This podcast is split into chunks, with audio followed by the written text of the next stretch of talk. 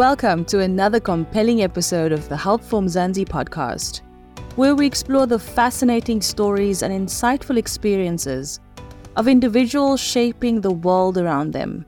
Today, we're privileged to explore the inspiring journey and invaluable contributions of a remarkable individual, Kelebogile Mojanaga, a dedicated clinical psychologist and a driving force in reshaping mental health policies in South Africa.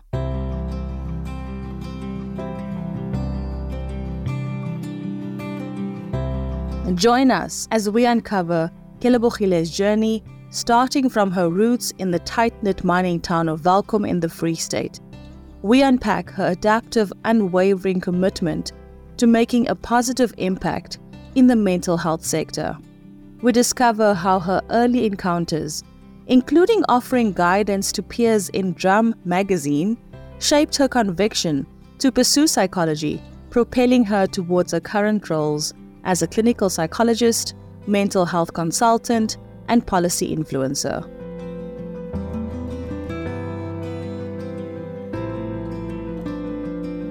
Welcome to the Health for Mzansi podcast, Lebo. It is so great to have you with us. I'm so excited to be able to talk to you, to share a bit of your story and your journey within the healthcare sector. Firstly, just more about you, where you grew up. Welcome. Thank you so much for having me, Dawn. I'm really happy to be a part of the platform. We want to get to know the woman, you know, behind all of the amazing work that you're doing. I understand that you grew up in Welkom in the Free State. Tell us more about your early childhood and growing up years. Yeah, I did grow up in the Free State in a town called Welkom. It's actually a mining town. So most of our parents end up becoming teachers or police officers or in mining. It was a pretty close knit small town. There's no traffic lights, only traffic circles. But life there was actually quite good in a sense that, you know, I was raised by a single parent and my mom did quite a lot to try and make sure that, you know, I get a good education. So she's always been big on education because of her profession. And as a result, my mom used to get promotions in different places so I moved around quite a lot, but in and around Welkom. So that was my childhood. I've been to like seven different schools. The longest I've been in one school, I think it's like four years. So in my early years, I was forced to make friends quite quickly because I was always the new kid. So I suppose in doing that, I really became social. I really just interacted with people from different social backgrounds, different communities. And in some ways, I used to hate being the new child, but I look back and I'm quite grateful because it allowed me to be quite open minded to life and changes and adapting to that. It sounds like your mother was obviously a very role in your upbringing um, as a single parent, but more so in your thinking around life and just how you kind of went through it. So amazing to hear. Is there anything specific that she would say or do that you can kind of recall and say, hey, I can hear my mom's voice in this moment? Share some of that with us. I was a very innovative child growing up. I used to have a lot of ideas about a lot of things. So there's this specific time where there was a competition in SABC2, I think. And the competition was around write a short story. And then if your short story wins, then they'll turn your short story into a film. So I remember telling my mom about this. I'm like, yes, mom, there's this competition, but I read it wrong. So I thought I'm supposed to make a film, not the fact that's to write one. So I tell my mom, and my mom is like, where are you going to get actors and how are you going to record this thing? And I'm just like, no, mom, like it can happen. And I'm writing scripts already. I have the story in mind. And I remember my mom just saying to me, which she still says to me until this day when I come home with like a big crazy idea. And she's just like, okay, go for it. Let's see. And when she says, let's see, like, I always know I have to prove that it's not a waste of time, a waste of energy. So I remember her still say that, let's see. For I wrote script. I got kids from the neighborhood. I think I was like around grade three, so I'm about around nine. So I'm writing scripts. I'm getting people the community, my friends from school as well to come through. And we actually rehearsed scenes and lines. And then I got my mom's friend to borrow me a camcorder to record the whole thing. And I remember being stuck at the camcorder part. And it's like, my mom is still like, oh, let's see.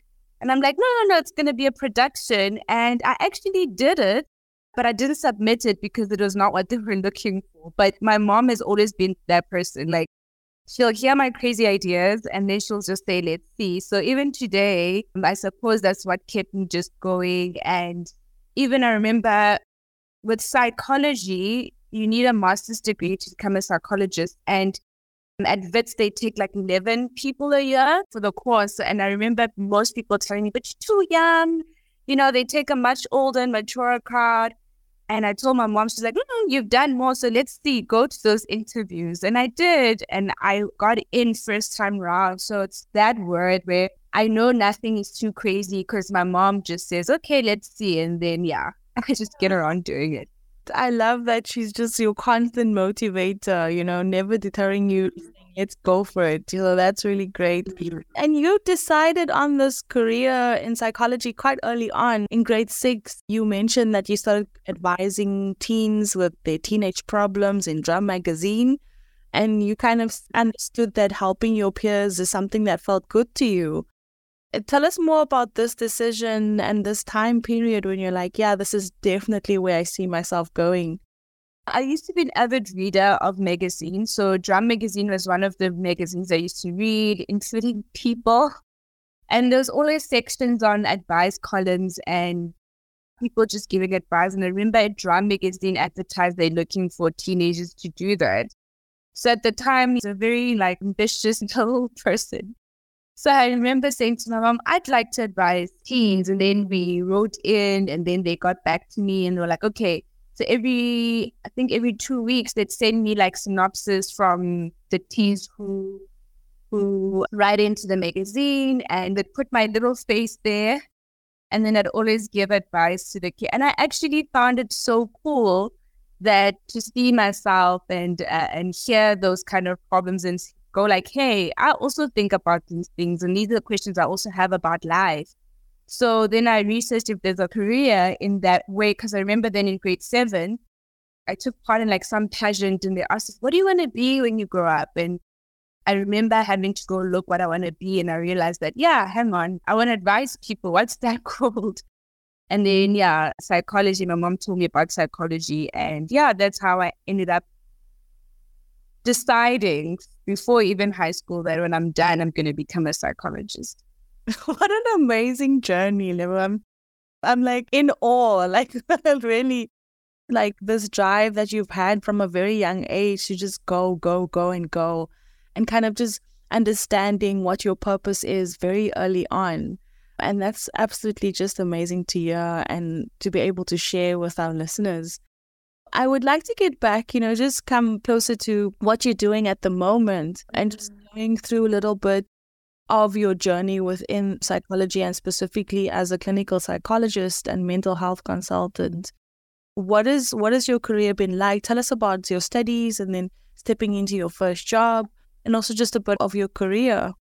It's been quite a journey and full of surprises, I will say, because as much as I knew from a young age I wanted to be a psychologist, I didn't know how long it takes to be a psychologist.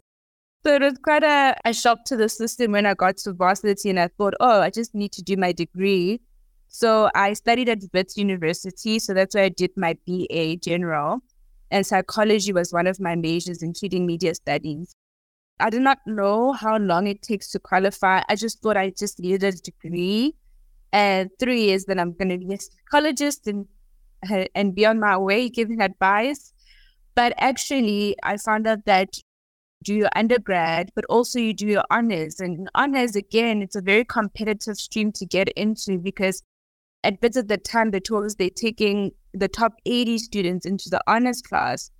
And that's only based on marks. And already that's anxiety provoking around will I ever get to be a psychologist? yeah, when I got in, did my one year honors, and then we also then find out masters is two years, and you're like, what? What? With other subjects, it's one, or one other course, it's one year, but with us, it's two years, and they take eleven students a year at Wits at the time. So again, it, it was just a, um, another surprise or another, you know, like it felt like an Easter egg hunt where there's a surprise at each turn. Um, but again, I didn't take a gap year. So I did my matric, went straight into varsity. So by the time I was done with honors four years later, it was like, okay, to be a psychologist, they usually take much more mature people who've been through life, which actually makes perfect sense because of there's a lot of emotional intelligence required in the career. I remember a lot of people saying, yeah, but just go to interviews just to get a taste of what it's like to go through selections.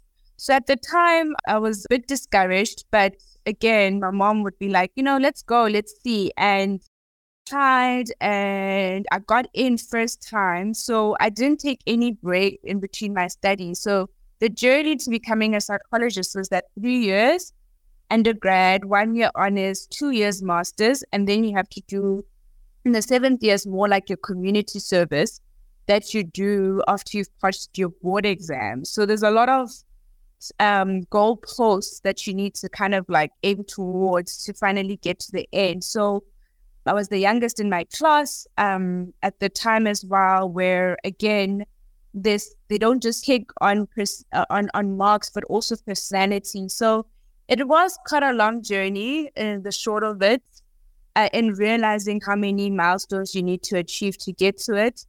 Um, however, it's been the most fulfilling journey of my life because I got to learn so much of myself while pursuing this career. You know, I started therapy um second year already, um, which also helped in, in selections because most of the criteria is around self-awareness. So I was put in situations where I, I had to be self-aware and self-reflective about a lot of things that I've gone through growing up.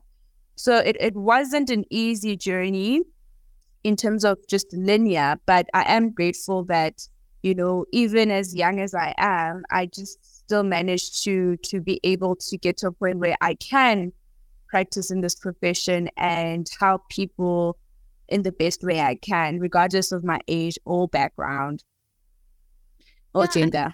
No, definitely. I think, you know, I've I haven't spoken to um, many psychologists. I mean, all of this is still very new to me as a podcast host for this um, publication. Um, and it's so interesting just to listen to your journey and, and what it's been like and kind of getting to understand more of what it takes, what goes into it um, for the professional themselves.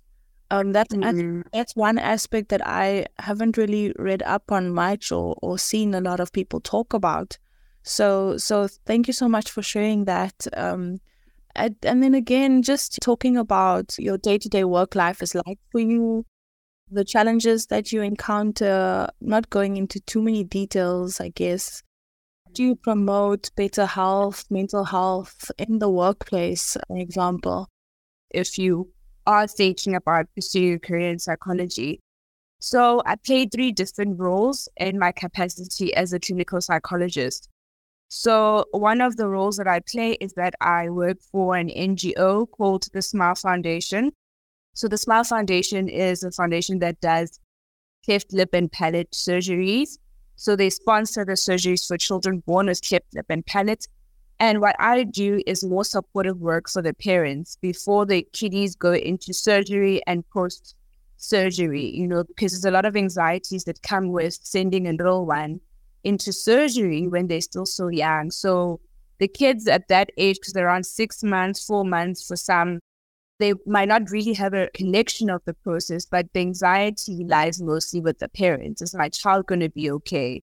What is cleft lip and palate? Is there something wrong with my child? So I do more of the supportive work with the parents, particularly around what it means and how to best support their kids, but also how to really support around them so they're able to support their children during this journey. So my capacity is at a support therapeutic process with them.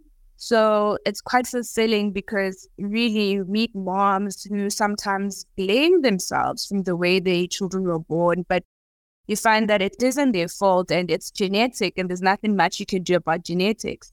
So, you know, it's a very fulfilling role in helping moms connect and bond with their kids. Just to help me in doing this work, I did a parent infant psychotherapy observations where I had to learn how to help parents connect with their little infants just over and above my qualification. So it's been quite fulfilling work in aiding that bond, even when parents don't feel good enough or don't feel capable to walk the journey with their children, particularly because sometimes not just one surgery, sometimes about nine, ten surgeries. So I work with the Smile Foundation doing that, and and it really has been quite fulfilling work.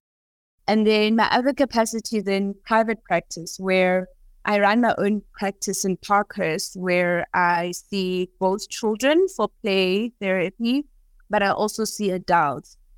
So there again, more supportive therapeutic role with my more adult patients, which could be anything from psychosocial stresses to life changing circumstances like loss or fertility or childhood trauma and processing. So that's my capacity with the adults. But with children, it's more play therapy because they don't have the language yet to articulate how they're feeling. So they're quite behavioral in how they express distress. So, play therapy is one of the ways to help them cope with this distress, but also be able to equip them with the tools to manage and regulate their emotions. So, that's the kind of work I do with the kiddies at my private practice. But also, my third capacity is just helping out with other practices, whether it has to do with family therapy. I have a co therapist, is a colleague of mine, when we do therapy for mm-hmm. families or group therapy, whether it's bereavement or an adolescent support group. So, yeah, there's a lot that I do in a nutshell, all in ways that are manageable and helpful for the community I serve currently, which is in Johannesburg. Again, I'm so happy to be able to connect with you, to share your story, to celebrate you for the amazing work you're doing. Thank you so much for your continuous contributions within the healthcare sector within South Africa. Now, with your diverse background, uh, you've just mentioned all of the aspects and areas where you work in. How do you see the intersection between clinical psychology and corporate mental health and, you know, policy shaping the future for mental health care? Let's talk about the South African context and then you can maybe make references to global practices if that's possible. I mean, that's a very important question because without policy, there's not much we can do with the skills that we have. South Africa in general has great mental health policies in place. You know, I think one of the things I like to share with people is that, you know, there's quite a negative view around public health, particularly, but actually public health does a lot for mental health because with private hospitals, you find that they don't have a psychiatric unit unless you go to a specialized hospital that deals with psychiatry issues. However, if you're going to a normal private institution, you'd find that, you know, you have to pay for each and every medical profession now you consult. So ask you, do you want to see a psychologist? Do you want to see a social worker? Do you want to see an OT? This is the mostly in the private sector. However, in the public sector, you find that as soon as you admitted into public, there's a whole lot of specialists that you have to see before you get discharged. So automatically you're going to see a psychologist automatically you're going to see a psychiatrist, automatically you're going to see an OT in a social work. And it's a more of a multidisciplinary team that helps the patient. So with policies, how they become very important in that context is that with private care, there's no such thing as involuntary admission. So as a patient, you have to consent to being admitted. But you find that with mental health patients, sometimes you don't have the capacity to consent because your mental state is compromised, whether it's psychosis, schizophrenia, sometimes it comes psychotic features. So whatever the spectrum you might be on in terms of psychiatric illnesses, instead, if you're not in a position to take that decision on yourself, your next of kin can take the decision for your mental health treatment. Whereas in private, you can say, no, I don't want the treatment. Whether you're in the right frame of mind or mental capacity to make the decision, you can't be forced into admission. However, instead, it's your next of kin that says, no, this person should be admitted. And then with involuntary admission or assisted admissions, that means that you will get the care that you need and you only be discharged once you are okay and your mental health has recovered and you've seen all these professionals, not whether you have an option to see them or not, but you will. Okay, okay. So, yeah, there's a very powerful intersection between policy and mental health because those are the things that govern all mental health professions to be able to work in a in an ethical way, but in a way that's holistic to the healing of the patient. So so far we do have quite good mental health policies, but where and the role that I'd like to occupy in the future is around what influences those policies, because some of them work in certain instances and some don't. And having had field experience, it's very important to feedback and give feedback to the existing policies to how do we improve these policies to improve the mental health of the people of South Africa. So that's kind of the role I play in in terms of just what analyzing what's happening and even on a global scale where I'm part of the World Youth Alliance, we work with the UN closely to help promote and advocate for human dignity, human rights, and anything doesn't always work in the best interest of our patients. So yeah, um, the real decision makers are the policy makers, and it lost it, it creates a lasting legacy to making sure that everybody gets good mental health care, whether in private or in state. Thanks so much for this for this insight. Um, really great to be able to just get a broader perspective on it um, and listen to someone that's in the sector that kind of understands all aspects of it. So thank you so much for that, Lebo. So just again, I think it's always important to kind of keep our audience in mind and to anyone who's listening who might, you know, be taking the step to the betterment of their mental health or they're aware that maybe there's something that they need to be um, thinking about around it. What advice would you give, you know, individuals um, wanting to take on their own journey with their own mental health? and then also just for people, professionals like yourself within the sector. So just both sides of it, just to create a broader understanding of it based on your experiences and also the evolving landscape of mental health awareness and care. Thanks. I think that's a very important question. And every time how I answer it is by saying, you know what, you'll never regret investing in yourself. You know, mental health is more just about there's a crisis going on and I need to cope with the crisis, but actually it's about who am I and how has my past shaped the person that I am? Why do I do certain things the way that I do? Why do I think the way that I do? You know, sometimes we notice patterns in our lives where, you know, you see that you date the same kind of guy or you end up in the same kind of conflict with people and incidental or people hate you, but you know, therapy allows the platform for self awareness to say, hang on, but this is a pattern in my life. Yes, people, for example, maybe betray me, or it's very hard for me to sustain personal relationships. So, those questions that you might have about yourself, where you realize the certain patterns, are good enough reasons to go to therapy. So, it's not about feeling or being diagnosed with clinical depression or, or clinical anxiety but it's about being curious about yourself. And that's the best investment because therapy is not about changing your circumstance, but it's about helping you cope with the circumstance that you have and helping you avoid certain things that maybe are a, a pattern in your life. So once you take the journey or the step to invest in yourself, you are able to make different decisions about your life and saying, hang on, I'm doing that thing again where I always do this, or I'm in this situation again that this happens. And having that self awareness helps you or informs you to like, okay, let me do something different. You know, so um it's like, you know, sometimes you go to those yearly checkups with our gynaes or GPs, but I'm always like, why can't we do that with our mental health? Why do we have to wait when we're already clinically depressed or we're feeling suicidal. And yeah, for some people it is a crisis and it gets there. But there's also preventative care in mental health, which I think it's a it's a very good investment where because you've already started to be curious about yourself, you can actually avoid certain triggers or patterns from repeating in your life, particularly when you're going to start a new job or you're moving into a new country or you're about to become a parent. Those big life milestones actually can trigger a lot about certain unprocessed things. So being proactive and being in therapy is always quite helpful. So I'd advise people to take that step and invest in their mental health by yeah investing the journey to self-awareness because you'll never regret it. So that's the part of just the person who's listening and contemplating starting therapy. And then with regards to mental health professionals uh, can you please just repeat in which way do you mean the question?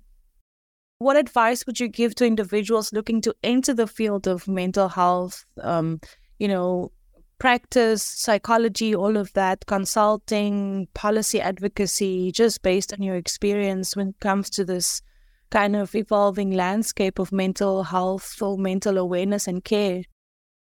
So, for the people thinking, considering a career in mental health, um, I think it's also very important to think about investing your own mental health first. Can't help other people with their mental health if you haven't done any check ins with your own mental health so it is very important if you're thinking about taking the step to also start your journey in therapy, just so that you know you're okay enough to take on this journey because it's quite an emotional journey to be a mental health practitioner. You know, you meet a lot of different people with a lot of different traumas, and some of them can even trigger your own stuff. And if you haven't worked on your own stuff, it's going to be a very challenging profession to actually take on. So I think the first step is investing in your own mental health before you take on the decision of following this career path. And secondly, patience.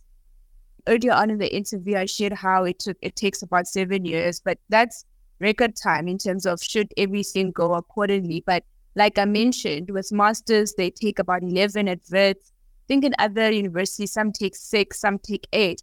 So you might not get in the first round of master selection, right? So it means that you'll have to be patient enough to know that, okay, next year I'll try again, I'll try again until your turn comes. So it's one of those things that just be prepared that it is a journey of self discovery, firstly, but secondly, of an academic journey as well, of waiting for some people. So I think, yeah, just have that in mind and do your research about what kinds of psychologists are out there. It's not just clinical. I'm a clinical psychologist, but they're educational psychologists. They are counseling psychologists. They are um, industrial psychologists. So just also just doing research around what speaks more to you and the work that you're trying to do in your community, and then take it from there. Very sound advice. Uh, and I really appreciate your insights on it again. Um, and then just in terms of your own personal journey and where you'd like to grow to and your business, all of the other work that you're doing, um, what do you see um, in the next five to 10 years, inshallah? Okay, so I am, in next year will be starting my journey in terms of my PhD. And part of the reason I want to go into um, completing my PhD in a personal capacity is to also start to do work as a thought leader in, in mental health. Like I said, in policy work, because with policy work, as a clinician, I have practical experience and on the ground experience around what it is to deal with different kinds of clinical presentations. But with um, policy work, you have to kind of know the management side of things. And you have to be in, insightful on, you know, what South Africa is like, you know, because different countries have different types of uh, mental health presentations or prevalence, right? Because we do know that South Africa is a quite a traumatized country with our background um, in terms of apartheid and having to heal from that. So I think um, becoming a thought leader, you have to have qualifications to back it up. And um, with the clinical experience I have, I think I want to grow more and and do my PhD so I can end up doing more uh, uh, policy related work to influence mental health thinking and policies within our country. So that's where I see myself growing in the next 10 to 5 years, 5 to 10 years absolutely amazing. And I can't wait to see your journey and see how you're growing and just follow you um, throughout it. So thank you so much once again for your time. It has been absolutely amazing. Just any last piece of advice that you have for anyone um, that you'd like to share with our listener. Um, and then just, yeah, thanks. Thanks so much. Ah, oh, thank you so much for having me, Dawn. It was really a pleasure talking to you just like we're just having a conversation over tea. so it was really great. Um, but just last words, I think just for everybody to know that, you know, we are all patients in our own ways. We all, I think Freud says that, that we are all patients. And what that means is that no one is above taking uh, the route of self awareness and self discovery in the therapy space. And if we can all understand that there's always something to improve on, learn on, develop, learn and unlearn, I think we'll be a better, we'll be better friends, better wives, better sisters, better mothers, because we are curious about who we are and um and yeah, impact in the world, our impact to people close to us and those not close to us. So thanks so much for your time. It's been an absolute pleasure to talk to you. I think as as we wrap up, I just want to ask you, you know, to give our listener of uh, Health for Mzansi um, podcast just some general advice around their journeys with mental health. Um, and yeah, so that it doesn't, that's a, such a daunting thing to do and take on how people see it, at least some of the people I talk to. So just, you know, some advice overall would be much appreciated. Thanks. Okay. No, I, I, I suppose it's, it's a great way to close the show. And just advice that I have is that, you know what? Um, Freud says that we are all patients. And what that means is that we all have things that we need to work on for ourselves.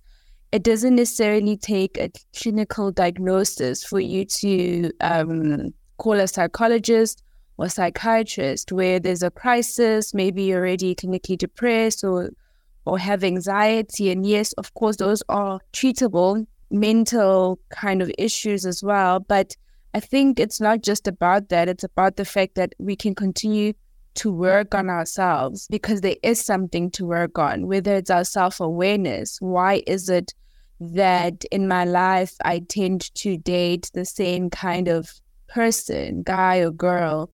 Why is it in my life maybe that I can't maintain or sustain any interpersonal relationships with friends or family? you know, there are certain questions that we're curious about once we start to see, hang on, this is a pattern. So seeking out a therapist is also about trying to answer those questions about yourself. Because some things we think they're incidental, some things we think they're generational curses, but actually you're a therapy session away from just getting to understand yourself a bit better. And some things we do unconsciously, we don't think they're patterns, we don't think they have uh, consequences, but you find that in the workplace, you're struggling to to keep a job, or you're finding that you know, in life gets overwhelming in times, and you withdraw socially, or you go through moments of just not wanting to be around people, and then it ends up being a season, then it ends up being your life, you know. So such things are preventable, and there are preventative measures in mental health mental health is not just a service once things have gone bad or things don't make sense, but it can be a, a preventative intervention to say, hang on, you know, I think there are things I need to work on, or I think there are things that I need to ask about my childhood and figure out about, you know, where I'm headed. So, in a nutshell, the advice I have is that always look at yourself as willing to grow and allow yourself room for growth. And therapy allows that through providing a mirror that reflects back some sense of self awareness so that you're able to act differently in otherwise regular situations where you'd react in a different way, but that you've noticed that doesn't actually serve you, serve your job, serve your family, serve your kids. So that's my advice. We're all patients, and there's always something you can learn about yourself to be a better friend, a better lover, a better wife, husband, a better daughter, son, just a better human being for society, I suppose.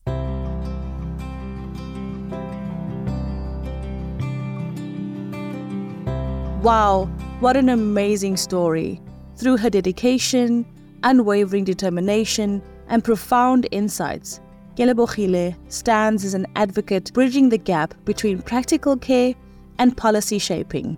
Her words ring true for anyone considering a path in psychology, emphasizing the importance of self investment.